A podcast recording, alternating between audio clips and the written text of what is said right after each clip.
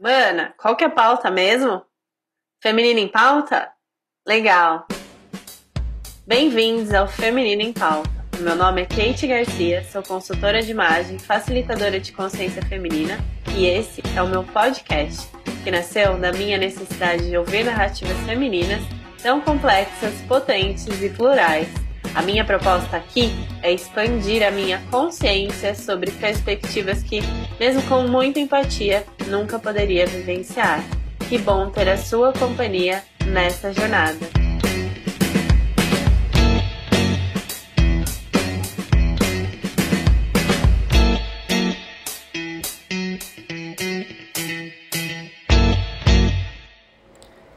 Nosso medo mais profundo não é o de sermos inadequados.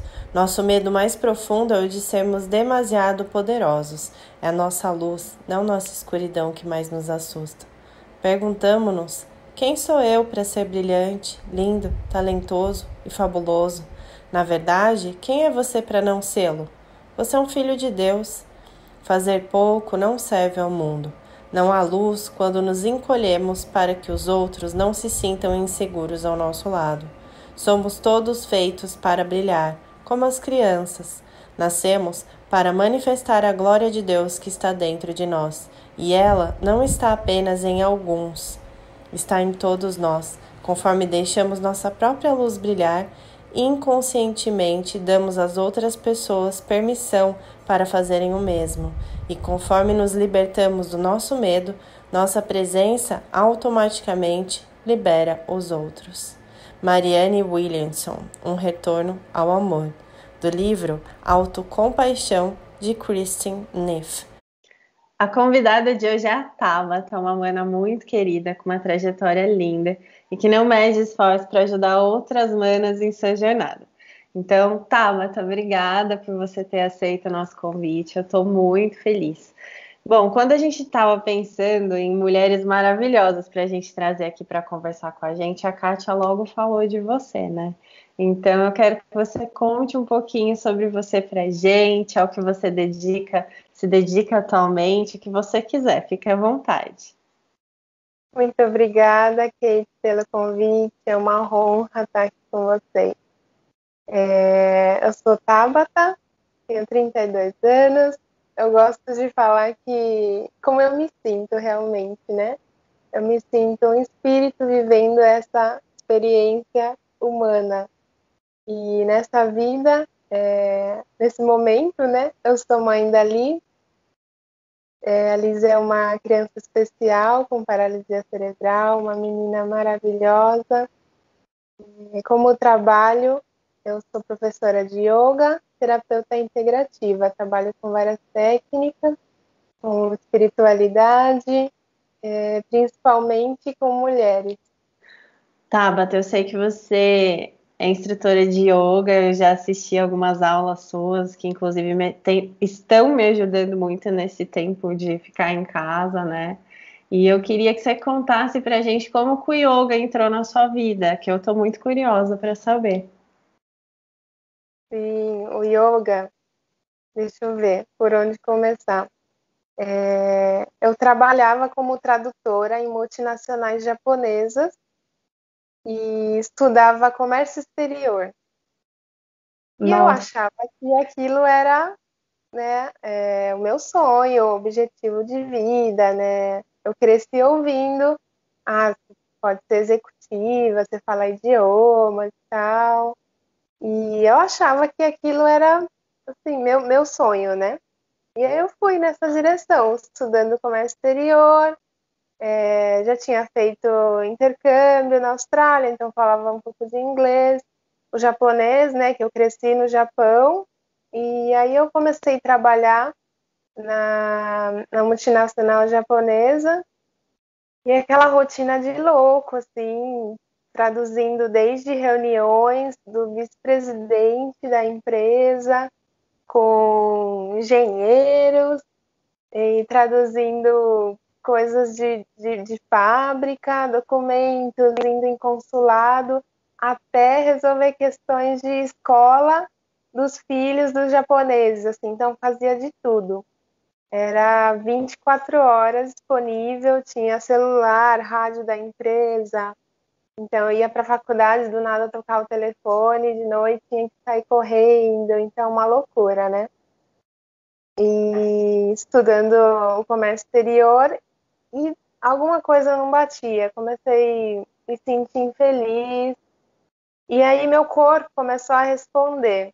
É, fiquei com labirintite de estresse, comecei a sentir a famosa crise de ansiedade, né? Aquela palpitação no peito. Eu ia dirigindo, pegava a estrada todos os dias, 40 minutos para ir, 40 para voltar, então ia dirigindo já meio aquela angústia no peito, batedeira, a cabeça confusa, aquela dificuldade de respirar. E aí foi indo e os sintomas foram só piorando comecei a buscar, né, fui médicos e tal, diagnóstico, síndrome do pânico. E aí me passam para psiquiatra, psicóloga, e faz um monte de exame e tal.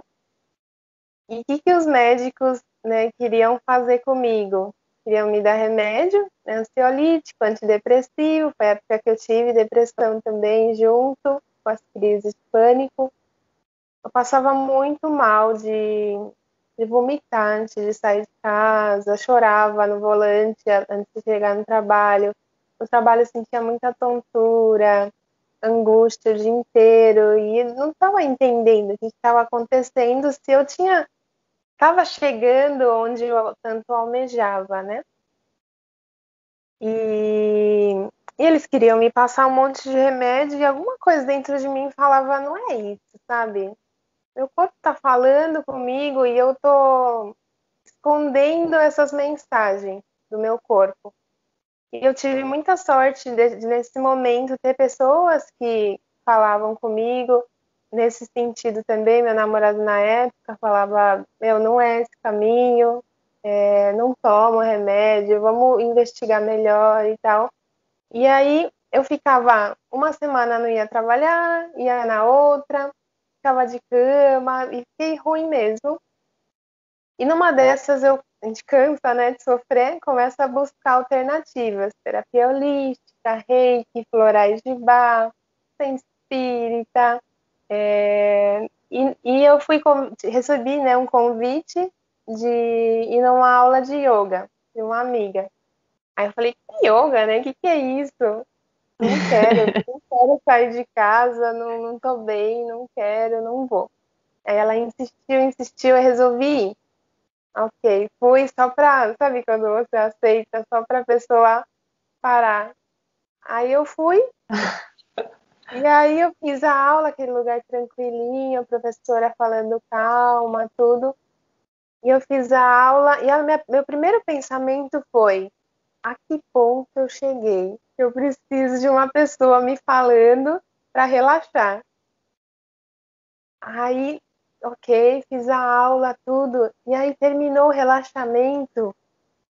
Eu fiquei num estado que eu acho que eu nunca tinha chegado na minha vida, de paz. Uau. Como se todos os pensamentos, todos os problemas tivessem se aquietado e, e eu, pela primeira vez, tivesse me encontrado. E aí aquela felicidade no peito, eu falei, como que eu vivi até hoje sem isso? Né? Daquele jeito, né? E nesse primeiro dia eu já perguntei para a professora como que fazia para virar professora de yoga. Não acredito! Na primeira aula. Aí eu decidi que eu ia mudar de vida, que eu como se eu tivesse sentido a felicidade pela primeira vez e falei é possível, sabe? E aí eu comecei a praticar com regularidade, estudar, ler algumas coisas. E um ano depois eu fui fazer o curso de formação, escolhi uma escola internacional com uma tradição, né, de Gurukula, que eles falam que é o sistema tradicional onde você convive com os mestres com os swamis, né, come junto, é, dorme no mesmo ambiente, fica o dia inteiro junto, pratica junto para aprender. E porque eles falam que a gente aprende com os mestres não só pela aula, mas com a convivência do dia a dia, né? Então eu fui fazer esse curso de formação e foi transformador para mim. Virou, me virou de ponta cabeça. E aí eu comecei lá, medita muito, né? Acorda 4, 5 horas da manhã e vai dormir 11 horas da noite, o dia inteiro de práticas e aulas, meditações, e aquilo me transformou. Eu senti que, que era estar presente, é, de encontro com a minha alma, de encontro com a minha missão de vida, e aquilo mexeu muito forte comigo. Acho que isso foi o, o início de tudo. E aí eu voltei né, da, da formação e aí fui trabalhar na, na, multinacional, sentei lá, trabalhava na RH, né, tradutora ali dos, dos japoneses. Eu não acredito que você voltou. Voltei, eu tirei férias para poder ir. E aí eu fui, voltei. Aí eu sentei na mesa, né, cruzei as pernas assim debaixo da mesa, puxei a cadeira. E aí eu fiquei só olhando, eu estava num estado totalmente diferente, imagina, fiquei né, mais de um mês em imersão no meio da montanha com monges meditando e praticando yoga. E aí. Caramba, tô arrepiada. Voltei para aquele caos, aquele monte de gente falando junto. Então tinha minha mesa, o telefone da mesa não parava de tocar. Eu atualizei meu e-mail, tinha uns 700 e poucos e-mails. Eu olhei para a tela, assim, mas minha mente estava assim, serena. Que e bom, aí eu, né? como se eu estivesse numa bolha, assim, no meio do, do caos. E aí eu fiquei observando tudo aquilo acontecendo sem, sem entrar em ressonância com aquela, aquela vibe de estresse, né? E aí eu olhei pro, pro rádio tocando, aquele pipi, pipi, pipi, né? Eu tenho meio trauma do barulhinho do rádio. O celular da empresa tocando, o telefone da mesa tocando, trocentos e-mails. Atrás de mim tinha uns quatro japoneses me esperando para falar comigo. Minha mesa era pilhas de, de papéis e pastas, assim. E aí, Tabata, Tabata, faz isso, faz isso aqui. Assim, eu fiquei só olhando, assim. Respirei. Que mundo é esse? Aí, sabe, quando tenho a certeza, não pertenço mais a esse lugar. Aí eu levantei e falei, espera só um minutinho, por favor. Levantei, fui na mesa do meu gerente, falei, a gente pode conversar? Ele fez assim com a mão, mostrando, olha o caos que tá aqui, como você quer conversar agora? Eu falei, por favor. Aí ele falou, tá bom. A gente entrou numa sala de reunião, ele falou, o que está acontecendo? Eu falei, eu quero demissão. Aí ele, quê? Como assim? Pelo amor de Deus, você acabou de voltar. E não sei o que. Eu falei, eu não vou voltar mais, eu só vim te avisar. Aí ele, não, ele levantou e foi lá no meu chefe japonês, né, que era acima dele, e falou para ele, ele falou, tá, tá, vamos lá tomar café. café.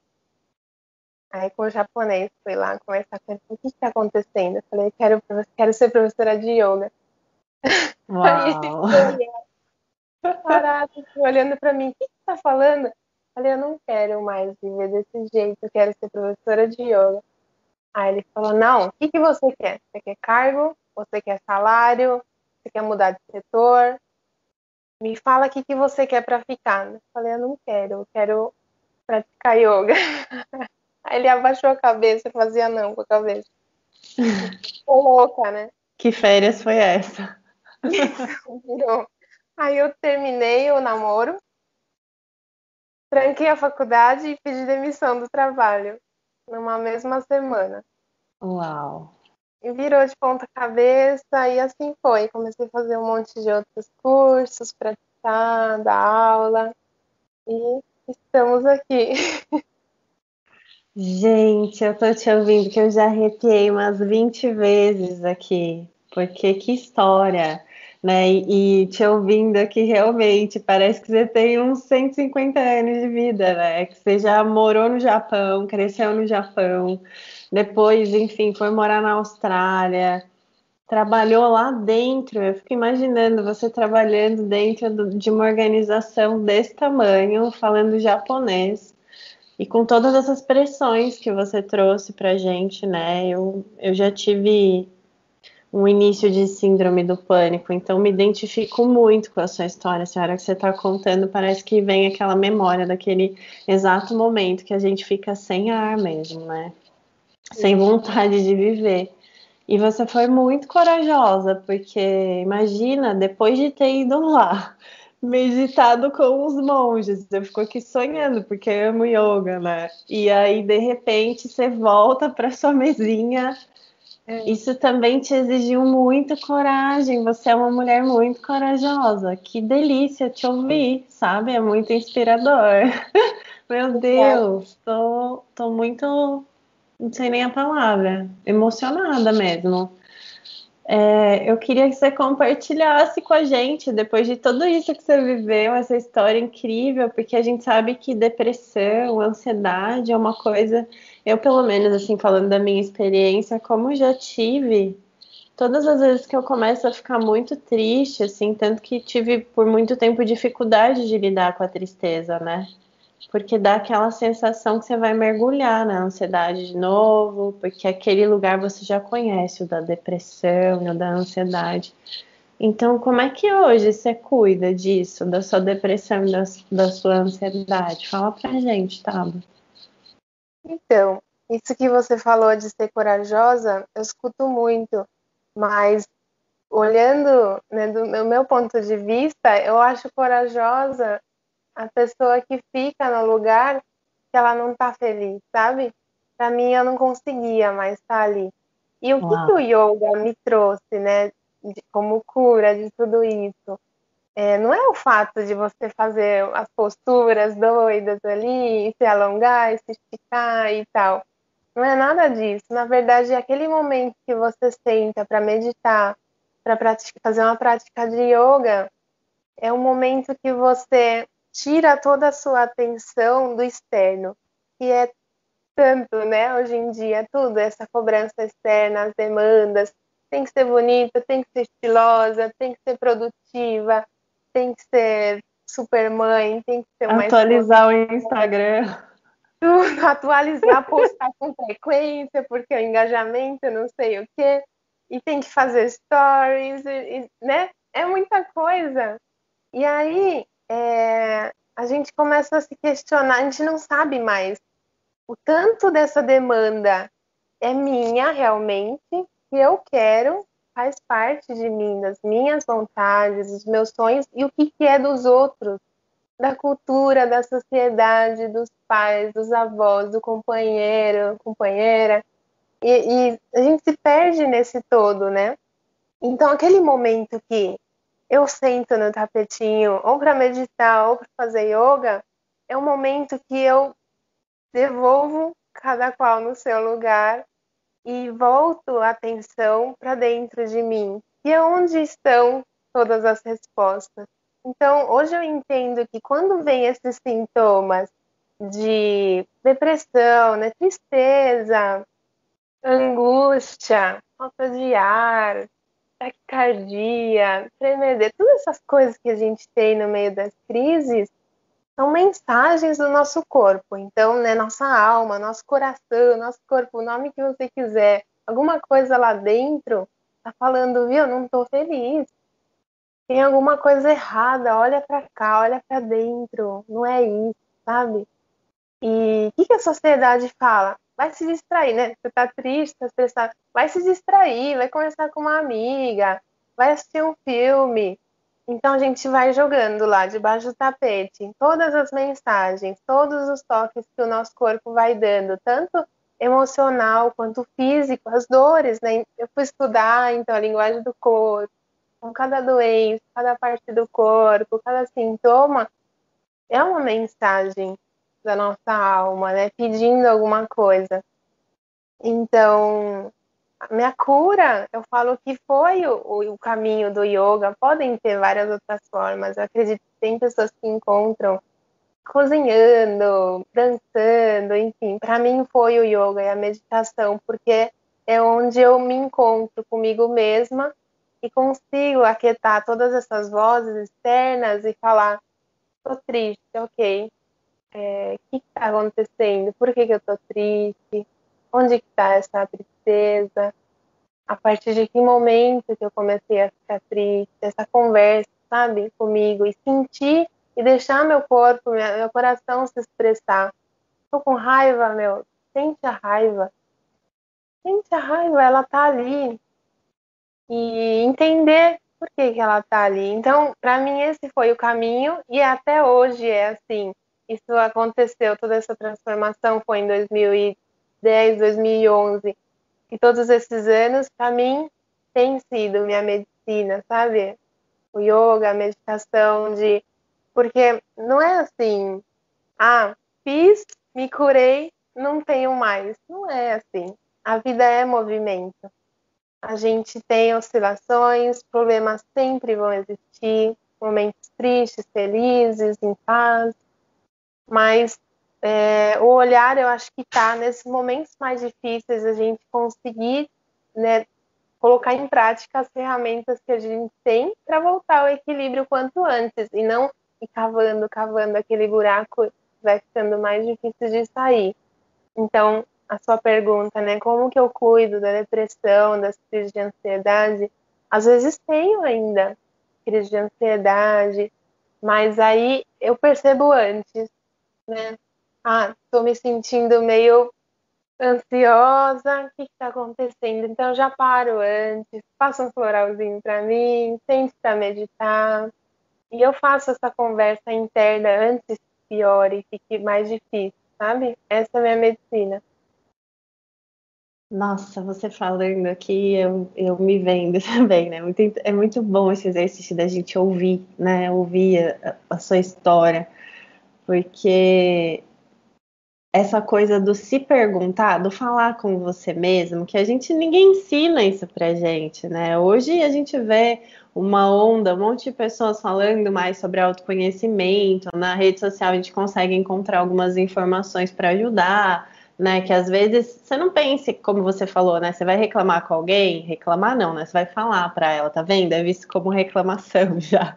Você vai falar, poxa, eu não tô muito bem. Ah, mas vai fazer alguma coisa, vai ocupar seu tempo, que foi o exemplo que você trouxe. E a gente não para, senta e se pergunta, né? O que, que é isso que eu tô sentindo, né? Por que, que eu me sinto assim? E você contando me veio até uma coisa muito atual, assim, para mim, né? Da, da, até da terapia floral, porque também fiz yoga. Agora eu não estou fazendo exceto aulas com você online, mas também não é regrado como antes, né? Mas comecei a me perguntar e esse exercício me trouxe muitas reflexões mesmo de entender.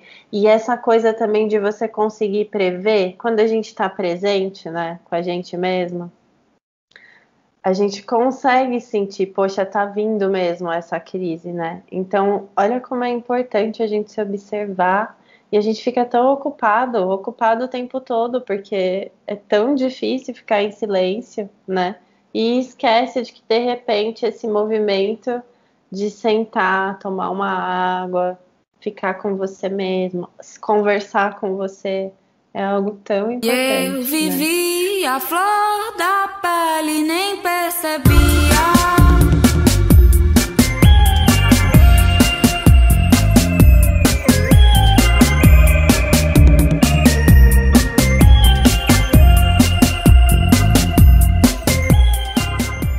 Agora, a gente falando de tudo isso, lá no comecinho você falou sobre a sua filha, e eu sei, né, porque sou mãe, que quando a gente tem um filho, a nossa vida vira de cabeça para baixo, né? Ser mãe da Liz despertou sentimentos em você que você não sabia que existia antes? Nossa, ser mãe da Liz me transformou, me colocou de ponta cabeça, do avesso, virou para todos os lados. Eu acho que quando a gente está grávida ou planejando ter um filho, ainda é muito uma questão nossa, né? Eu quero ser mãe. Uhum. Mas depois que nasce, você, a gente, acontece essa separação, né? Ah, ela é uma pessoa separada de mim, né? Ela tem a sua história. E a Liz, ela já nasceu nasceu médico veio com um vendaval, assim, porque ela, para quem não conhece a história da Liz, né, é, foi um, uma gestação maravilhosa, o sonho. E no parto, no hospital, um pouquinho antes dela nascer, ela parou de respirar. E ninguém percebeu. E o parto seguiu, foi mal monitorada. E na hora que ela nasceu, ela nasceu parada. Então, eu peguei ela nas minhas mãos e ela estava parada. Então, foi um, um susto, eu socorro, né? Então, me ajuda e corta o cordão, leva embora. Para quem tinha planejado fazer um parto humanizado, cortar o cordão depois parar de pulsar, dar de mamar, aquela história toda que a gente romantiza. Sim. Uhum. Então, ela foi levada e é, fiquei duas horas sem saber se ela estava viva ou morta. Meu então, Deus. Na, né, o, o, sofrimento já ali, eu perguntando, pedindo notícias dela, pelo amor de Deus, e, e nada, Deus saber o que estava acontecendo. Enfim, conseguiram é, ressuscitá-la, reanimá-la com muito custo, ela convulsionou, e o hospital que a gente estava não tinha UTI neonatal, então começou uma saga para buscar um hospital com vaga na UTI neonatal. Nisso ela não estava né, ali sendo 100% assistida com tudo que ela precisava. Enfim, no segundo dia de vida, ela teve que subir no helicóptero sozinha com os médicos. E eu ali, recém-parida, Tabata do céu. Olhando aquela criança subindo no helicóptero sozinha. Então, abalou todas as minhas certezas. Tudo. Todos os meus valores, me fez questionar tudo. E eu tive que me reconstruir nesse processo inteiro. Eu não sabia mais se Deus existia, quem era eu, o que, que eu estava fazendo. Enfim, revirou. Uhum. Então, eu acho que uma das maiores lições que a Liz traz para mim é um desapego amoroso, de olhar para ela e entender que ela tem a história dela. E eu, como tenho uma honra de ser mãe dela, me sinto muito especial, colhida a dedo para ser mãe dela, mas tem até tem um limite até onde eu posso ir dentro da história dela. Eu, como mãe, eu tenho o dever, a obrigação de cuidar, de proteger da melhor forma possível. Mas quem dita a vida, a história dela é ela. Então, é um desapego muito grande e um amor, um amor incondicional que eu acho que eu nunca tinha sentido. Esse é muito clichê, né? falar amor de mãe, é o maior do mundo, que você sabe quando tem. Mas, Mas é, é, verdade. é verdade. É bem isso mesmo, aquela coisa que se Deus vier aqui na minha frente agora e falar, você precisa dar sua vida agora por ela, eu dou. Então, né, aquele o todo, a entrega total. Então, a Liz me ensina muito e por, por mais contraditório que seja, porque ela é uma criança com limitações, mas ela me ensinou muito que o nosso poder é ilimitado. Essa também é uma grande lição que Alice traz para mim, porque quando você se vê ali, eu acho que para uma mãe é, um, é uma situação, acho que a pior situação que pode acontecer para uma mãe é você ver seu filho sofrendo, correndo risco de vida. E eu estive nesse lugar várias vezes. Inclusive, ela, né, ela saiu de mim morta. É, na UTI, ela ficou um mês em coma. Então, todos os dias eu ouvia do, dos médicos que ela podia morrer a qualquer momento, que ela só estava viva por conta de aparelhos. E nesse período, né, foram quatro meses de hospital, desde o dia do parto. É, ela parou duas vezes no meu colo. Então, eu tive muitas vezes nesse, nessa situação e consegui sair dela várias vezes e vencer. E apesar de tudo isso, né, ela vai fazer, ela está com dois anos e sete meses. Então, nessa trajetória toda, o tanto que eu cresci junto com ela, isso só me faz é, olhar mais ainda para a vida como oportunidade, sabe? De aproveitar cada segundo e que, que a gente tem que aproveitar nossos potenciais, porque a gente é incrível, a gente é muito forte. Então, a limitação dela me ensina que, na verdade, não tem limite nenhum para a gente crescer, para a gente ser o que quiser. Então, eu só tenho a agradecer a ela. Como que a gente fala agora? Nossa, que, que, emocionante, que lindo essa coisa do descontrole mesmo, né? Meu Deus, tô, tô sem palavras aqui, que história linda. E quanta força mesmo, né? Que incrível essa Lisa, é um cristal. Um beijo nela, morde ela depois, maravilhosa. Uau!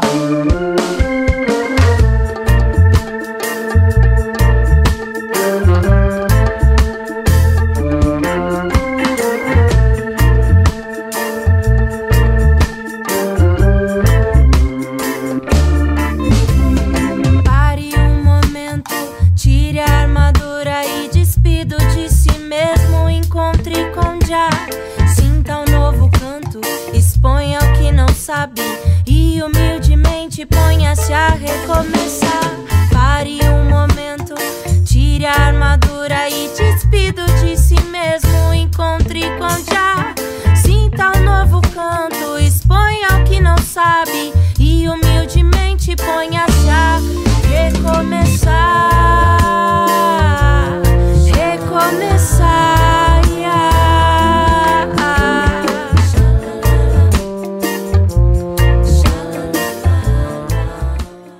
Bom, nós mulheres no geral, né? A gente se exige muito, mas muito mesmo. Né? Eu vejo assim pelas minhas amigas, por mim.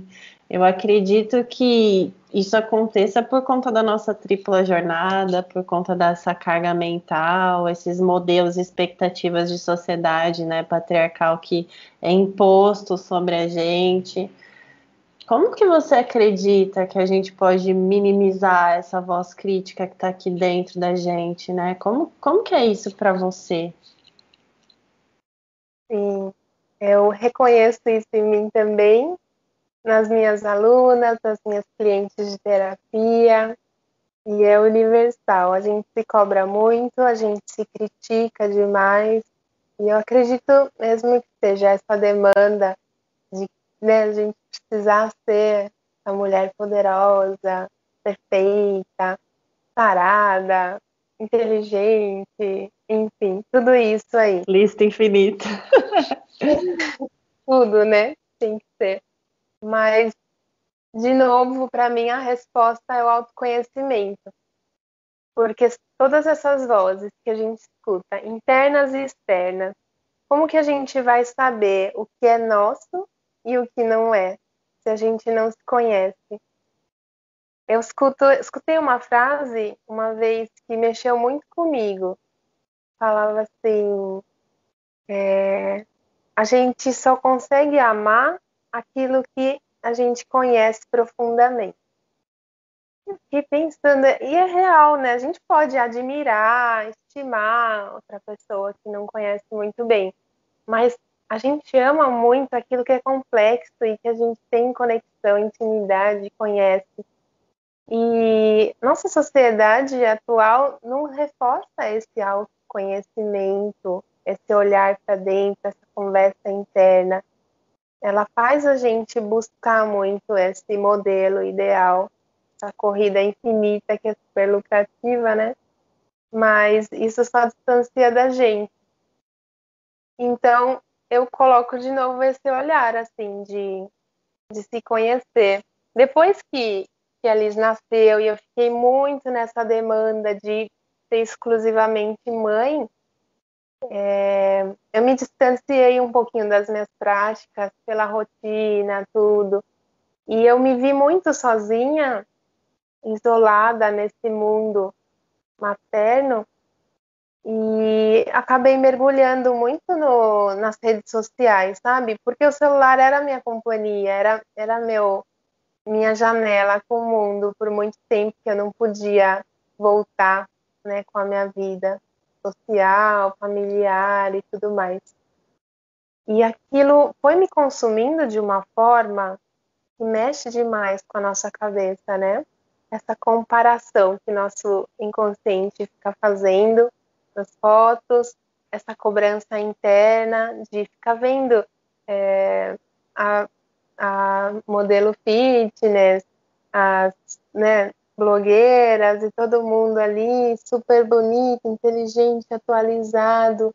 E aí começa, começa demais essa voz de ah, não estou fazendo o suficiente, eu não sou o suficiente, meu corpo não tá bom, eu preciso estudar mais, e, e, e tudo isso que tão rotineiro, né? A gente escuta.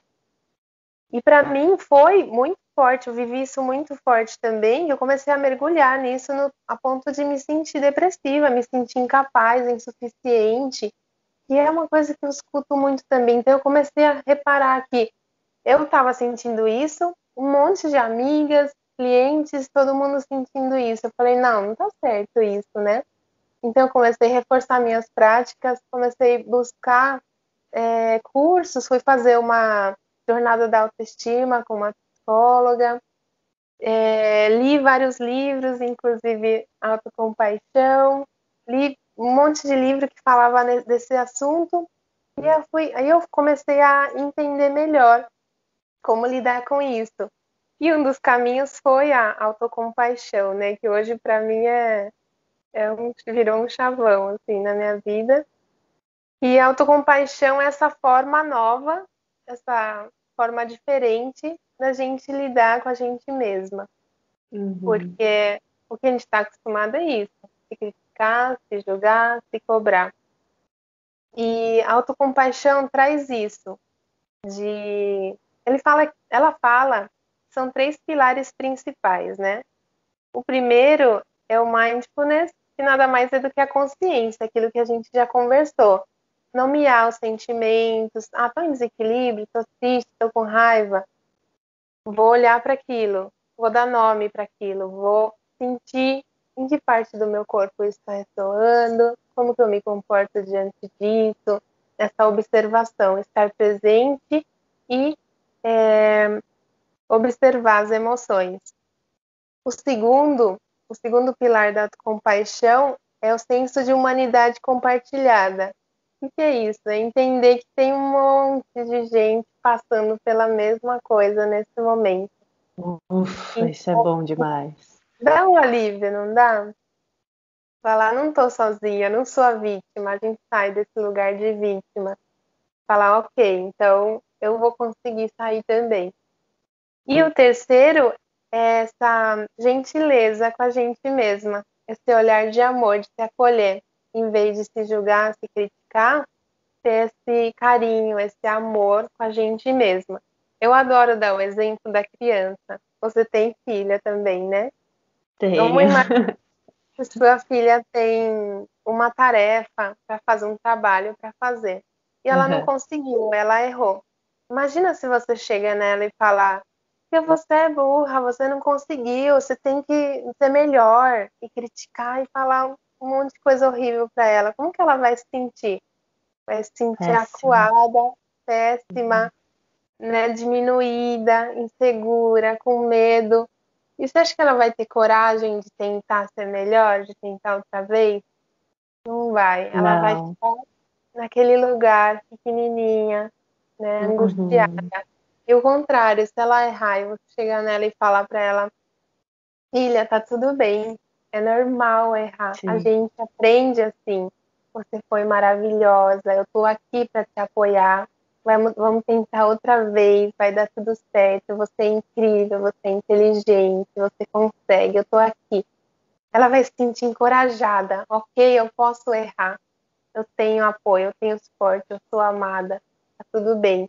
ela vai se sentir tão amparada que ela vai ter vontade de tentar outra vez e fazer melhor. E a mesma coisa que acontece com a gente, só que o que uhum. a gente faz?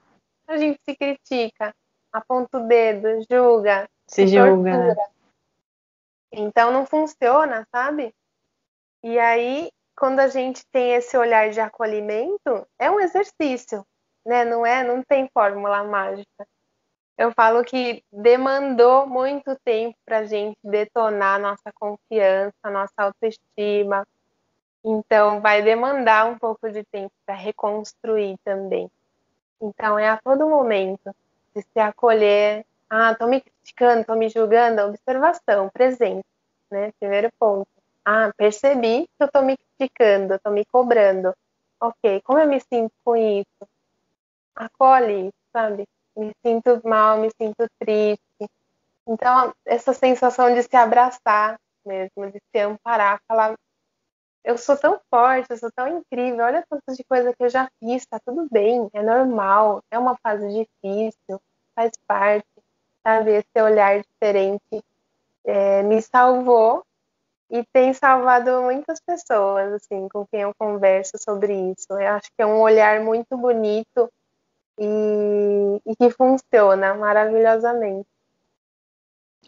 Nossa, é muito bom te ouvir. E já que a gente está falando de autocompaixão, né, eu queria que você falasse um pouquinho sobre essa autocompaixão. É se aceitar quando, mesmo quando eu não me aceito? Ou é autocompaixão torna a minha autoaceitação um pouco mais leve? Como é que é isso? Eu acredito que faz parte, sabe? Esse caminho da autocompaixão faz a gente aceitar que a vida é instável, que são fases mesmo, que é montanha russa mesmo e que tá tudo certo, que a gente precisa do estresse, a gente precisa do sofrimento para crescer, né? Não tem crescimento sem estresse. Então, quando a gente se acolhe nos momentos difíceis, acho que a gente tem muito mais impulso para sair daquele lugar, muito mais impulso para crescer depois daquilo. Então, o crescimento é muito maior também. Então, acho que faz parte, sim, a aceitação, ok? E a aceitação da nossa história é tão importante, né? De olhar para a história e falar: isso, aconteceu tudo isso eu tive um parto difícil, eu Sim. tenho uma filha especial, e tudo bem, tá tudo certo. O que, que eu vou fazer com essa história? Vou me fazer de vítima? Vou achar que eu sou, né, tô sendo castigada por alguma coisa?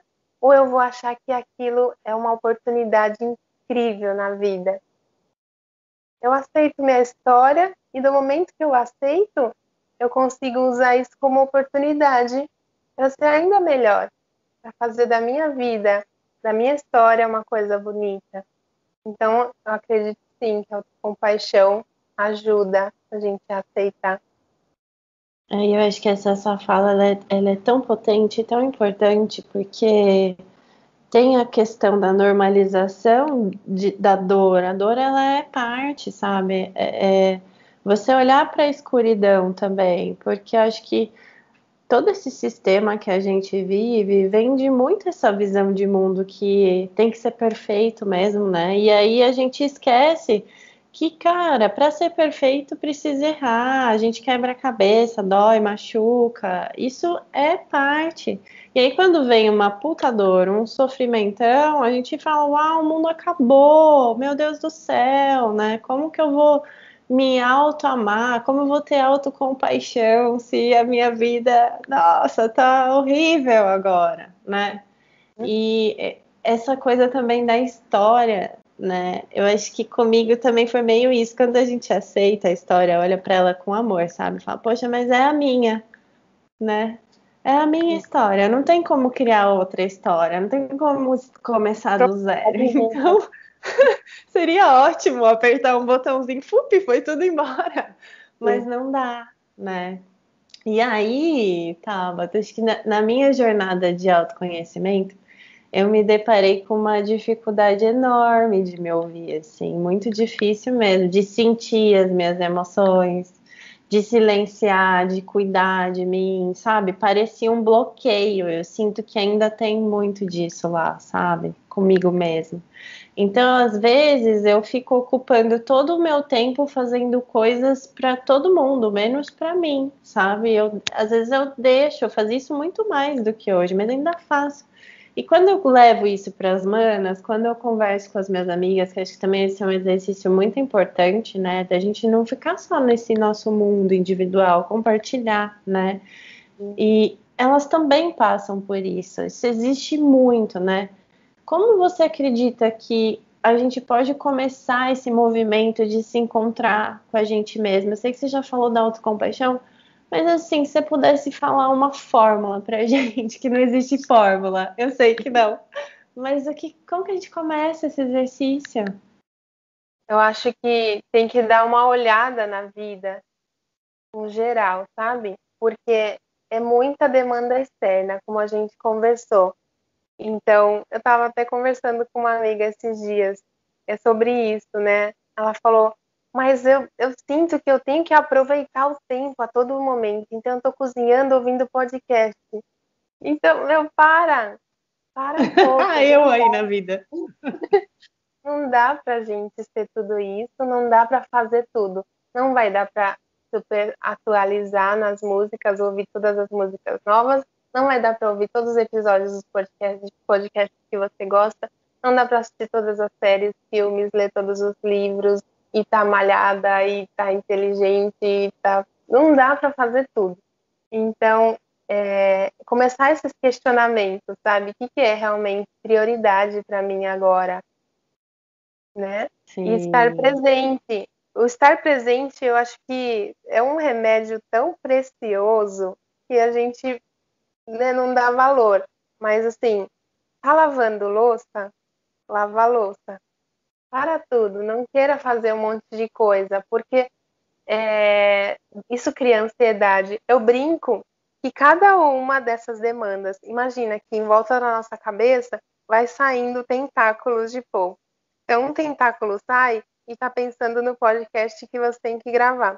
O outro sai e fala: minha filha tem tarefa para terminar.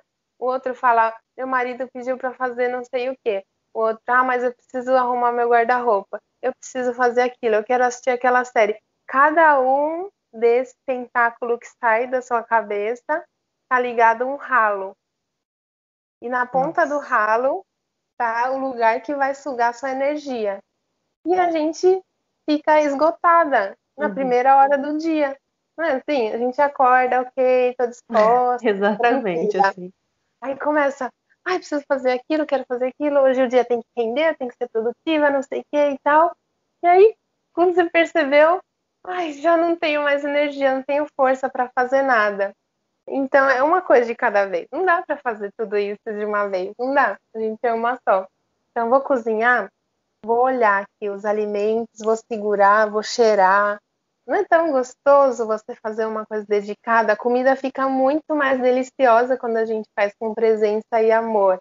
Então você fez lá a comida, então você vai se alimentar, você, sua digestão vai acontecer melhor, seu corpo vai absorver melhor os nutrientes, você vai aproveitar a companhia de quem está com você ou a sua própria companhia. Então comer, vamos comer, para de mexer no celular. Né? Tá vendo, gente? Nada de mexer no celular na comida. Vai tomar banho, sente a água escorrendo ali pelo seu corpo né? Sente, visualiza que aquilo tá levando o cansaço embora. Tá com a filha, tá com o filho, olha nos olhos, brinca, aproveita, né? Curte o toque. Então, cada coisa devagar. E aí, quando a gente faz isso, que a gente volta para a pergunta, né? Falei, falei. Quando a gente faz isso, a gente está conectada mais tempo com a gente mesma. Fica mais fácil de distinguir o que me faz feliz, o que me irrita, o que eu não quero, o que eu quero. Então, quando tem essa distinção, fica mais fácil de falar não para aquelas coisas que a gente não precisa mais, aquelas coisas que não são prioridade. Então, eu acho que esse olhar de, de estar presente, de observar quais são os meus pensamentos, de se acolher. É, não tem mesmo, né, fórmula, mas para mim é isso, que é o olhar do, da meditação, é o olhar do yoga, de uma coisa de cada vez, seja presente em cada coisa que você faz, porque esse estilo de vida faz a gente conectar com a nossa essência. E a nossa essência vai falar pra gente: eu, eu sou feliz fazendo tal coisa, eu não quero fazer a outra coisa. Essa dúvida acontece quando a gente está desconectada, não é? Fica essa questão de ah, não sei que carreira seguir, não sei o que fazer em relação ao meu trabalho, não sei se eu rompo o relacionamento ou não rompo, porque esse monte de dúvida acontece cada vez mais se a gente é, não tem essa conexão com o nosso coração, se a gente não escuta o que está por dentro. Então, ah, eu acho que o segredo é isso, olhar para dentro. Né? Clichêzão, as respostas estão dentro de você. Tcharam, tá tudo aí, amiguinha. Você só precisa olhar. e é muito engraçado você falando, né? Porque eu, eu acredito muito nisso e é muito real, porque quando eu acho que é uma escolha que a gente faz também, né? Acho que isso tudo que você falou traz um exercício pra gente que tá te ouvindo, né? Vamos, vamos praticar isso no nosso dia a dia. E é igual você falou, às vezes é o exercício mesmo, é a prática, porque às vezes você está fazendo, sei lá, fiquei seis meses, consegui fazer a vida mais presente. Aí aconteceu a pandemia, aí você ficou muito louco lá no começo, agora a coisa tá baixando, vai voltando, né? Vai ficando mais calma, de repente é mais calmo, se coloca, né? Aproveita essas dicas maravilhosas da Tabata e vai lavar louça Vê a textura do sabão, sente a sua panela, agradece que você tem louça para lavar, né? Que isso significa que você comeu. Olha que bênção, maravilhosa. Né? E às vezes a gente não tá tão ali naquele movimento que você falou, adorei o exemplo que você deu das ligações, né? Do sugando a nossa energia. E a gente não tá vivendo. Aí vai dormir, o dia passou, e aí? Mais um dia passou e a gente nem viu que o dia passou já era, não tem mais outra oportunidade, né? Não muito consigo, bom, muito obrigada. Não consegue dormir, né? Porque uhum. a mente está agitada desse jeito, aí vem insônia, vem agitação, vem ansiedade, tá tudo conectado. Uhum. Ai, maravilhoso, Tabata. Eu assisti uma live sua, né, lá no Instagram da Lívia do Maternidade Tripla, e você comentou uma coisa que, assim, nossa, falei, gente, eu vou ter que falar sobre isso com ela no podcast.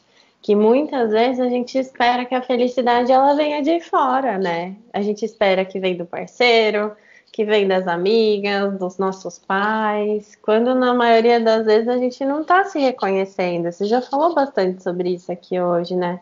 Mas eu queria que você comentasse um pouco sobre isso, porque eu acho que, que todos nós temos isso, essa expectativa, né? De ser amada, de ser admirada, né? Para ser feliz. Eu sei que você já falou que a felicidade está dentro da gente, mas e aí, né? Fala um pouquinho. Então, essa questão de, de exigir, né, de esperar do outro, de cobrar, qual que é a minha visão? Todo mundo, né? Cada um, cada um que está ouvindo aqui tem sua história, sua infância, tipo de paz, criação, seus traumas, né? Todo essa, esse contexto que envolve. E todo mundo carrega um vazio em algum sentido. Então, o que, que a gente faz? A gente procura alguma coisa que preencha nosso vazio. Ah, eu quero um companheiro é, que me faça rir, que me mime, que me cuide, e tudo mais. E aí, só que o outro, esse companheiro também tem um vazio que ele carrega. E ele está procurando alguém para preencher.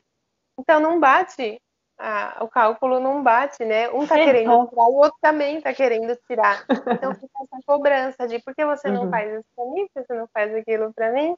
Então fica essa cobrança interna, briga e discussão, porque ele é incompleto, porque ele não é desse jeito, porque tá faltando, acho que não é ele, e aquela coisa toda.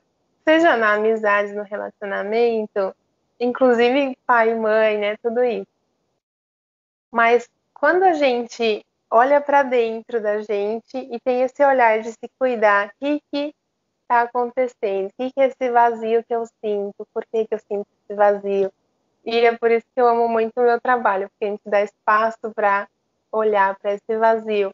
Então, você começa a olhar para esse vazio, e aí nosso corpo responde, nosso coração responde, e aquilo vai sendo preenchido aos poucos, usando trocentas técnicas maravilhosas que tem, não importa o caminho, mas esse olhar para dentro vai curando aquilo e vai preenchendo. Aí chega um momento que a gente começa a transbordar, transbordar amor, transbordar cuidado, transbordar simpatia, conhecimento. E aí a gente quer fazer pelo outro. Então você imagina uma pessoa que está transbordando e a outra que está transbordando também. Elas se juntam, elas se multiplicam. Essa multiplicação, eu converso muito com meu companheiro, da gente chegar é, num relacionamento multiplicador. Porque não dá, né, para todo mundo ficar tentando um tirar do outro, vira uma briga eterna. E quando não. a gente olha para dentro e entende que a gente pode se preencher, eu posso me dar o amor que eu tanto cobro dos outros. Eu posso me dar o suporte que eu tanto cobro dos outros. Eu posso me dar. Então, eu vou me preenchendo. E quando acontece isso, sobra para doar para os outros. Então, a gente para de fazer cobrança e começa um cuidar do outro. E aí vira uma coisa linda. Lógico que não é fácil. Lógico que não é né, tudo florido como, como a gente imagina. Mas é sempre esse, esse ciclo de ah, entrou em desarmonia, o que está acontecendo? Por que, está cobrando isso de mim? E um olhar para o outro e ver o que, que eu posso doar, o que está acontecendo, e voltar. Às vezes está ali na infância, sabe, o, o, o buraco. Às vezes está num acontecimento que a gente não, não deu valor, não deu importância, e não fez esse processo de olhar para dentro no momento que precisava e foi ficando aquela aquela âncora, aquele buraco. Então, para mim, qualquer pergunta que você fizer, eu acho que no final eu vou acabar chegando no autoconhecimento. E esse momento de pandemia, tá todo mundo fazendo isso, né? Porque muita gente foi obrigada a ficar trancado, né? Não, não dá para ir se distrair com os amigos, não, tô saindo mais. Então, a demanda externa foi cortada, imposta, né? Esse corte e o isolamento também.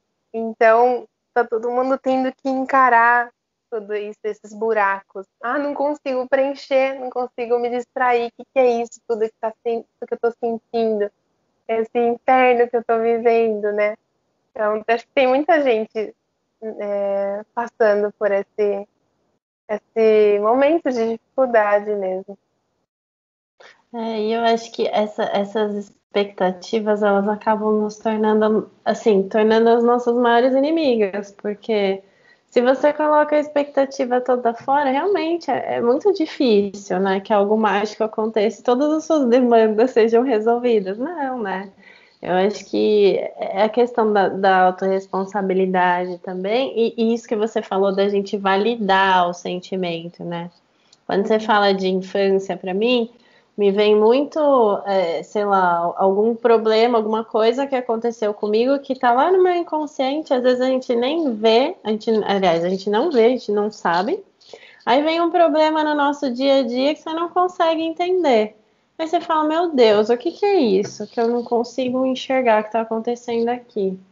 Aí, de repente, é uma coisa que acontecia lá na sua infância, que você. Olha, eu tô contando um negócio meu, hein? Que aconteceu recente. Aí você começa. Eu fiz muito isso que você falou, sabe? Se pergunta. Pergunta para você, por que, que isso te incomoda tanto? O que, que é essa raiva que eu tô sentindo dessa pessoa? Que raiva é essa? Da onde vem? A pessoa não fez nada para mim. Por que, que eu tô com raiva? E perguntei, perguntei, perguntei. Pum, de repente estou eu lá, maravilhosa, no banho, em silêncio, veio uma cena. Eu falei, caramba! Caramba! É isso! Foi lá na minha infância que aconteceu esse trem bonito que não ninguém resolveu, ninguém sabe, nem eu mesma.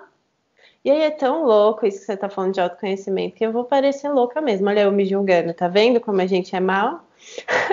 aí eu falei assim, lindo, beleza, entendi essa cena, tem alguma coisa aqui. O que, que eu faço com isso? Comecei a me perguntar lá no banho. O que, que eu faço com isso? O que, que eu faço com isso? O que, que eu faço? Dali a pouco tô eu falando, Kate, eu com a minha criança. Kate, tá tudo bem, ninguém percebeu. Ninguém percebeu que você sentiu essa dor horrorosa, sabe? Mas agora eu mesma tô vendo, a Kate aqui tá vendo que você sofreu isso. E tá tudo bem, sabe? Valida essa dor do eu mesmo, eu me importo com você e vamos seguir em frente, sabe? E e, cara, óbvio, né? Não significa que a cura foi ali 100%, mas a leveza que vem e dá um puta medo, né? Não sei, você já deve ter passado mil vezes por momentos assim, que você tá bem pertinho de ver a sombra, e aí você, de novo, tá vendo? Olha eu, gente, ocupando meu tempo para não olhar para as coisas, né? E aí você fala, caramba, é melhor eu desistir agora, eu tô quase lá, vou desistir, não quero olhar para isso, não não é? Dá um medo é enorme. sair do, do comodismo. Por mais é. que seja sofrido, a gente se acostuma com aquele lugarzinho, né? Uhum. Fala que é o furou de, de bosta, né? Estamos mergulhada na merda. É nojento, é sujo, mas é quentinho e fica confortável ali. E é Já bem isso. Bem. É. Perfeito, você fez a autoterapia ali, né? Esse processo mesmo de olhar para dentro e ter coragem de olhar para dentro. Muitas vezes, só de entender da onde vem, já acontece uma puta cura. Né? Eu tenho uma, uma questão que aconteceu comigo, que eu fui fazer um retiro de meditação de 10 dias. Você fica 10 tá. dias no lugar é, sem falar nada. É a meditação, é o curso né, de meditação Vipassana. Imagina, 10 gente. dias em silêncio total. Então, eles recomendam que não se comunique de nenhuma forma, nem por, por mímica, nem por olhar, nem muito menos por palavras. Então, são muitas pessoas em quarto coletivo vivendo por 10 dias sem se comunicar e meditando o dia inteiro. O dia inteiro. Acho que total dá umas 13, 14 horas de meditação diária. E aí não tem como você não olhar para esses monstrinhos internos, não tem para onde fugir. Vamos correr. Aí vem um monte de coisa, um monte de coisa. E é maravilhoso porque a gente percebe que o barulho não tá fora, tá dentro da gente. Falo, caramba, como que eu fico o dia inteiro falando um monte de coisa inútil, né? E aí acontece esse filtro de de o que, que, é realmente importante ser falado, o que, que é essencial ser falado. E até a garganta, né? A gente não fala Nossa. 10 dias. Uhum. E medita aí a todo momento processando coisas, processando. E, nossa, é curador. Mas não precisa ir nesse extremo, né? Que nem você fez no banho, ali, você com você mesma, olhando, se dando oportunidade para ouvir a sua voz interna Pronto, a cena veio. Perfeito, é isso mesmo. Acho maravilhoso. Ai, foi, foi libertador. É. e seguimos, né? Seguimos a vida aí, né? Tentando manter esse olhar presente que você tanto falou, que é tão importante. Agora, uma curiosidade, é uma pergunta clichê aqui, mas é muito importante. E faz parte até do, da, da, criação do nosso podcast, né? Quando a gente pensou em fazer, eu fui conversar com a Kátia e a gente falou: não, a gente vai ter que fazer essa pergunta para as nossas manas. A gente quer saber se você é feminista, Tabata. Com certeza. Como não, né? Mas para mim é muito novo. Eu sempre tive esse discurso feminista, mulher uhum. forte, mulher é foda, porque tem que ter direitos iguais e tal. Mas eu acho que eu só entendi o que, que é realmente isso, que é ser mulher, depois que eu pari. Não por causa do parto, mas porque eu fiquei é, 40, 40 dias, não, fiquei quatro meses no hospital. E aí eu morei num quarto coletivo das mães com os bebês na UTI. Nossa. E eu conheci tantas mulheres, porque eu fiquei os quatro meses, mas tinha mães que ficavam dois dias e iam embora. Então teve uma rotatividade gigantesca e eu tive a oportunidade de ouvir muita história, conhecer muitas mulheres fortes e fodas. E eu me apaixonei simplesmente por tudo isso. Que lindo. Teve uma mulher, posso contar uma? Claro, pode contar o que você quiser. Ela me fortaleceu muito. Foi uma mãe que chegou lá no quarto com o bebezinho prematuro. Ela tava, o bebê estava na UTI, né? Ela chegou no quarto das mães e super quietinha, mais firme, sabe aquela pessoa que tem uma força, uma presença, quietinha, tal. E aí, o tempo todo ela correndo de lá para cá, cuidando de tudo, correndo atrás das coisas do filhinho dela. E um dia ela estava ali no quarto mais tranquila e eu perguntei para ela, Adriana, qual que é a sua história? Falou, minha história? Uau. Faz um tempo? Eu falei, tô. E ela começou a contar. Então, isso foi março de 2018. Ela falou, ano passado, no começo do ano passado, eu estava grávida. E, eu, e ela é cozinheira, né, num restaurante. E o restaurante foi roubado. Entraram os caras lá tal, e usaram de violência e ameaçaram ela com arma e tudo. Ela já estava no final da gestação, mas no dia, com susto, tudo, ela começou a sangrar e aí correu para o hospital e perdeu o bebê. E ela ficou arrasada, né? Quem já passou por um aborto sabe como que é difícil.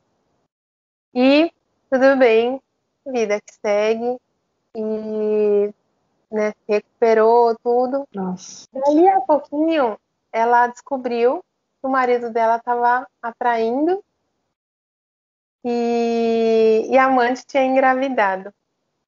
Nossa. E a mãe foi atrás dela para contar e tudo, ficou arrasada, né? Tinha acabado de perder o bebê e tudo mais. Mas ela conversou com o marido, resolveu perdoar e tentar de novo, encontrando força sempre, sabe? E resolveu continuar recuperando de todo esse baque todo. A filha dela, de 15 anos, sofre um acidente de carro e morre. Meu Deus do céu. E essa mulher, imagina, né?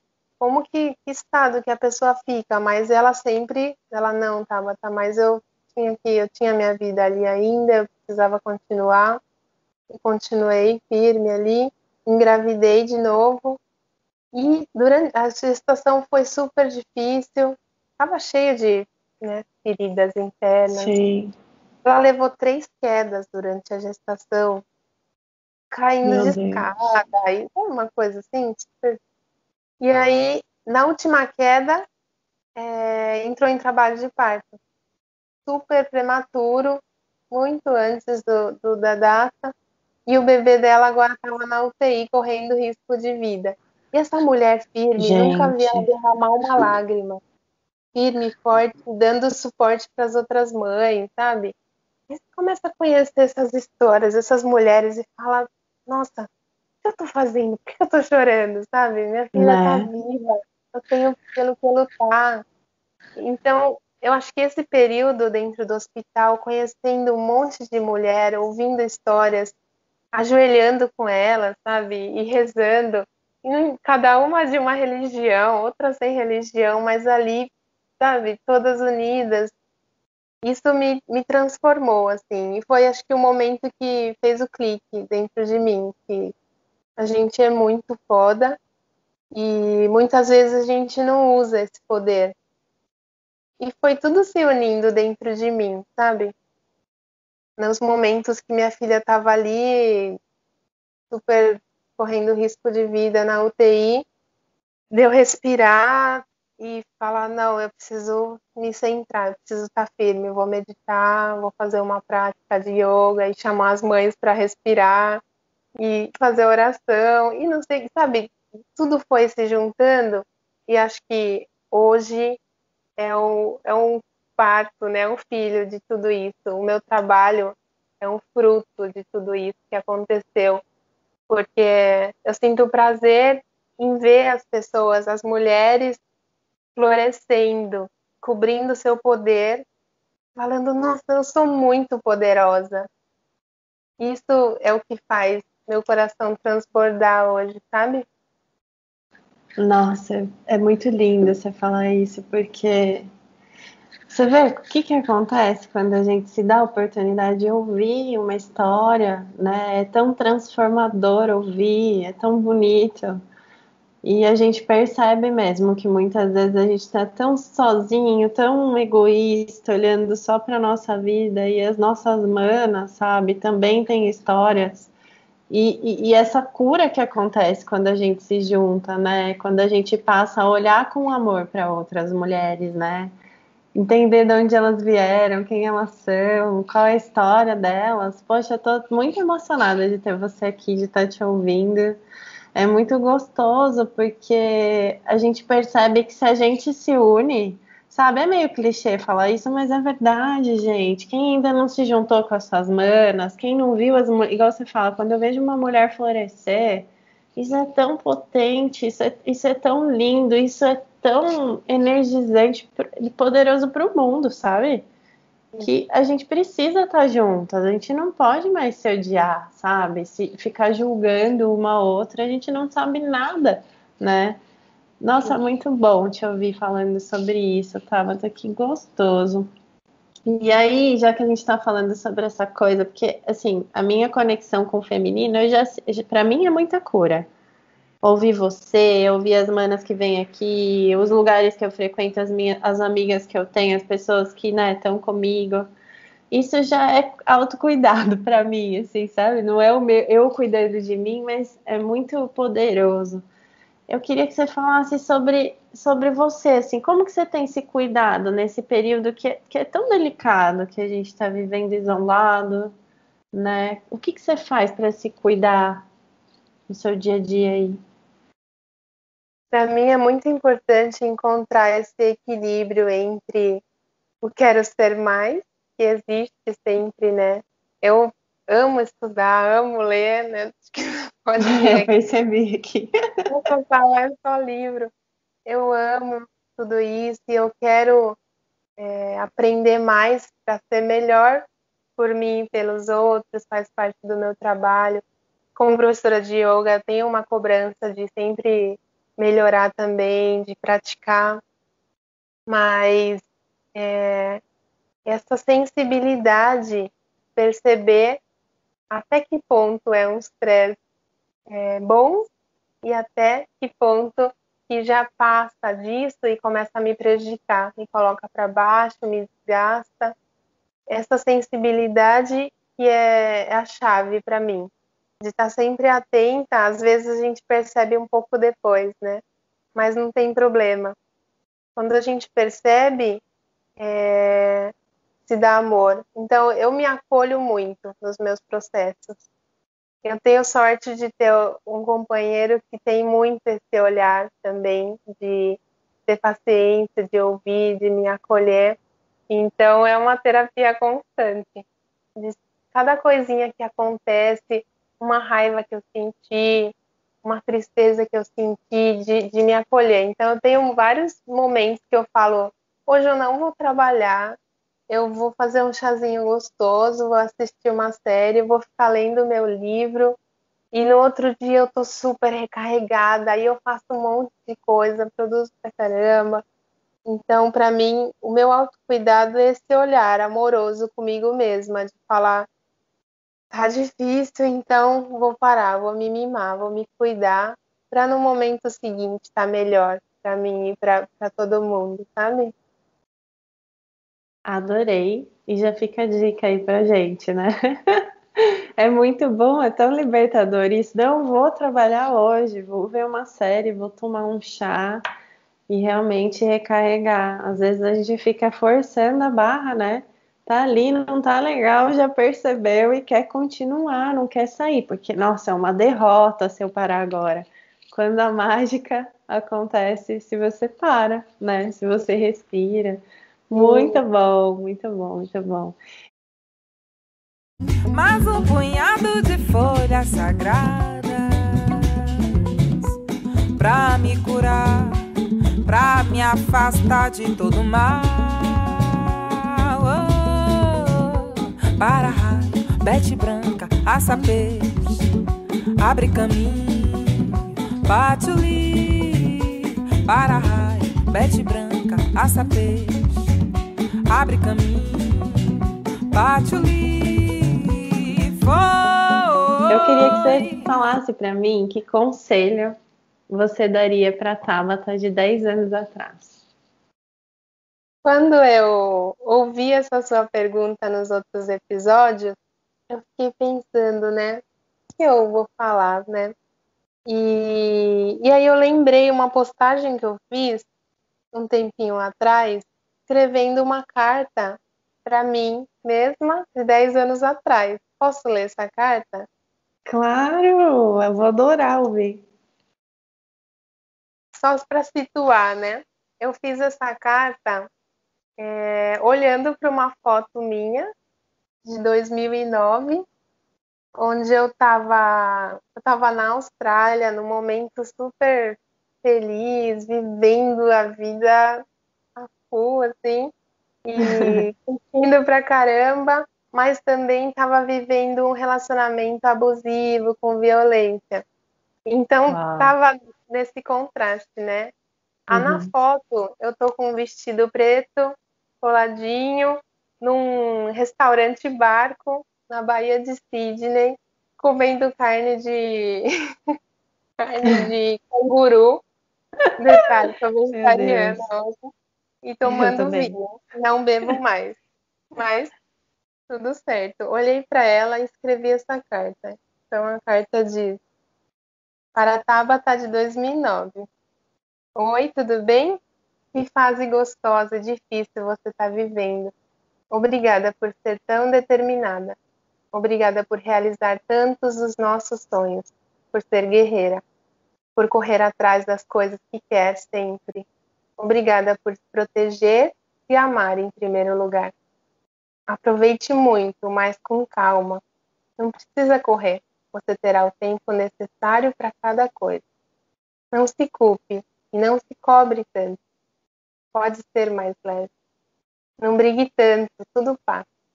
Você vai viver sim o amor incrível. Não é nada do que você imagina. Vai ser muito melhor e como deve ser. Fica tranquila, você vai viajar muito para os lugares que vão te transformar e te fazer crescer. Você também vai realizar o sonho de ser mãe. Vai ser difícil, muito difícil. Vai doer demais, mas você vai conseguir superar. Você é tão forte, eu te admiro tanto. Vou começar a chorar. Vamos chorar junto, que eu já estou chorando aqui também. e a nossa bebê? Ah, não adianta falar nada. Você nunca vai conseguir imaginar o quanto ela é linda um amor assim transborda do peito. Você vai se realizar profissionalmente também. Yoga e terapia. É, quem diria? Vai ser lindo. Sabe essa vontade que você sente desde sempre? Vontade de cuidar, de curar, de iluminar, de crescer junto? É isso. Você vai sentir e viver tudo isso. E vai conhecer pessoas incríveis através disso. Não vai ser nada daquilo que você imagina, mas vai ser lindo. E você é tão capaz, tão forte, tão linda. Não precisa ter dúvida. Pode ser você mesma sempre. Continue seguindo o caminho do bem. Não vai ser fácil, mas você vai conseguir. E juntas vamos ouvir a Tabata de 2030 nos contar coisas incríveis. Que bom que é você, assim, do seu jeitinho. Eu te aceito, eu te perdoo, eu te amo. Obrigada. que lindo, que lindo, que lindo, que lindo. E, nossa, muito obrigada por isso. Que todo mundo que está aí ouvindo, todos vocês que estão ouvindo a gente, façam esse exercício, né, Tabata? Você já trouxe essa coisa linda pra gente, que presente. Que presente. É uma terapia mesmo, né? Da gente se dar força, de reconhecer nossa força, nossa beleza, que é uma terapia, autoterapia muito linda de fazer. Nossa, eu tô muito emocionada. Muito obrigada por você estar aqui. E que pena que a nossa conversa está chegando ao fim, porque, nossa, dá vontade de passar dias aqui conversando com você. E quero estender essa conversa para depois, hein? Quando tudo passar, vou lá na minha aulinha de yoga. Quero te dar um abraço bem apertado. Muito bom.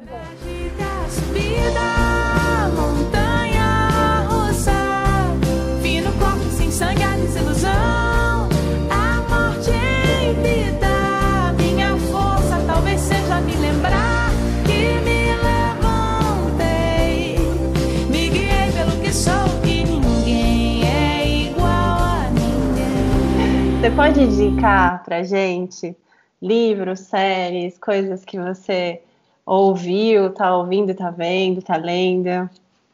Sim. É, vou indicar principalmente o livro Autocompaixão, da Christine Ness. Foi um livro bastante importante para mim nesses conceitos todos. Ela traz no livro alguns exercícios de autocompaixão. É bem legal. Tem um outro livro que eu quero indicar, que foi o primeiro livro que eu comprei para Liz, que eu leio para ela, e agora está com a minha sobrinha de 9 anos. É, chama Histórias de Ninar para Garotas Rebeldes. O livro traz, é, é uma coletânea de histórias de mulheres fortes, incríveis, que correram atrás dos seus sonhos. Então, cada página traz a história de uma mulher e uma ilustração única feita por mulheres também. É lindo. E no final demais. desse livro tem uma parte. O passarinho está cantando, será que vai Fofo. Não, deixa ele cantar. No final desse livro tem uma página para você colocar a foto né, da sua filha, no caso, e escrever a história dela. Então é, eu acho incrível. É... Tem outro livro que eu estou lendo também, estou quase no final, que é A Coragem de Ser Imperfeito, da Brené Brown. Ai, eu quero muito ler esse livro. Estou gostando muito, muito bacana. Inclusive, nesse livro, Coragem de Ser Imperfeito, ela cita o livro Autocompaixão da Cristo. É, séries, tem algumas que eu, que eu gosto muito, tem mais a ver com, com a questão do, da força feminina, assim, que é o Call the Midwife, é, da, das parteiras, na, nos anos 50, na Inglaterra tal, conta histórias de, de mulheres, de tudo quanto é tipo, é lindo, lindo. É, eu assisti recentemente uma série japonesa, aí, né, a, a influência japonesa, chama Followers. Como né, Followers? Followers, seguidores. E eu achei, assisti, assim, para distrair mesmo, achei que fosse meio bobinho, mas no final acaba trazendo histórias de mulheres também fortes, seguindo seus sonhos. Foi produzida por mulheres, contando histórias de mulheres fortes. É bem bonito. Que demais, eu quero assistir. Anotei aqui. Essa semana eu assisti também Enola Holmes. Não sei se você já viu. É do, da irmã do, é da irmã do Sherlock Holmes. Né? Apesar de ser ficção, nossa, eu adorei uma história também de mulher, de uma menina, né, que se torna mulher é, e seguindo sua força, seu sonho também. Que demais, estou anotando tudo aqui. Acho ah, que é isso. Amei. Amei, amei, amei. E depois a gente posta tudo para vocês lá. Se, se tiver ouvindo sem caderninho e caneta na mão, depois a gente posta lá no nosso Instagram, arroba Feminina em Pauta. E para a gente fechar, você deve ter ouvido, ouvido, né? Já que você ouviu os episódios, o nosso momento amor próprio. E eu vou explicar como é que funciona então. Momento amor próprio. O amor próprio do Feminino em Pauta é um momento para cultivar o amor por nós. Então, bora começar? Funciona assim. Vou incentivar vocês todos que estão ouvindo e a nossa convidada a fazer um elogio para si, mencionando algo que considere bonito e autêntico na sua existência e um breve comentário sobre isso. Bora? Então pode começar, mana. Um elogio para mim é, eu acho que eu sou uma pessoa muito corajosa, como eu escuto, mas num sentido muito amoroso, assim, de, de me dar a oportunidade de seguir aquilo que, que pulsa meu coração. E eu me elogio por conta disso, porque isso traz a minha cura, isso me faz feliz, e com isso eu consigo é, ajudar outras mulheres, outras pessoas também. Então, me elogio e me agradeço por essa coragem de, de viver o que eu acredito. Sua maravilhosa, corajosa, que delícia, que gostoso falar com você. E para fechar, então, conta pra gente onde é que a gente encontra a Tabata. Então, no momento eu tô distante do Instagram, também é um dos meus processos aí de experimentação mês sem, mas tá lá. É tabata.yumi. É, no link do Instagram tem um, o link direto pro meu WhatsApp, então o lugar mais fácil, se quiser falar comigo, é falar direto comigo. Adoro trocar, adoro ouvir histórias. Então eu tô super acessível aí no WhatsApp no Instagram, por enquanto, até o dia 12 não vou olhar, mas depois eu volto também a postar algumas coisas. Nossa, que coisa boa. É bom dar um, dar um leve detox aí, né? A gente é. precisa. É.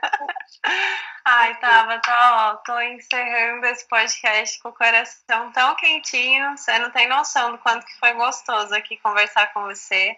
Então, quero muito te agradecer pelo seu tempo, pela sua história tão inspiradora, né? Obrigada pela sua coragem, porque ela também transforma a gente aqui que está te ouvindo, viu? Então é isso, muito obrigada mesmo, do meu coração. Muito obrigada por essa oportunidade, parabéns pelo trabalho que você está fazendo, de ouvir as mulheres, isso transforma o mundo de verdade. Obrigada. E você que está aí ouvindo esse podcast, gostou? Você pode nos apoiar divulgando os episódios. Conte para todos que você escuta o Feminino em Pauta e siga e interaja com a gente no Instagram. É arroba Feminino em Pauta. E favorite o nosso podcast no seu tocador preferido. No Spotify você nos segue, no Deezer você favorita, na Apple Podcast você assina e também pode nos avaliar. E no Google Podcast você se inscreve. Então, apoia a Mana aqui, que o seu apoio é muito importante e nos ajuda a alcançar mais pessoas. Lembrando que temos novos episódios a cada 15 dias, sempre lançando às quartas pela manhã. Nos vemos em breve, afinal, o feminino está em pauta e a nossa história não acaba aqui. Temos muito para ouvir e muito para aprender todos juntos. Beijo!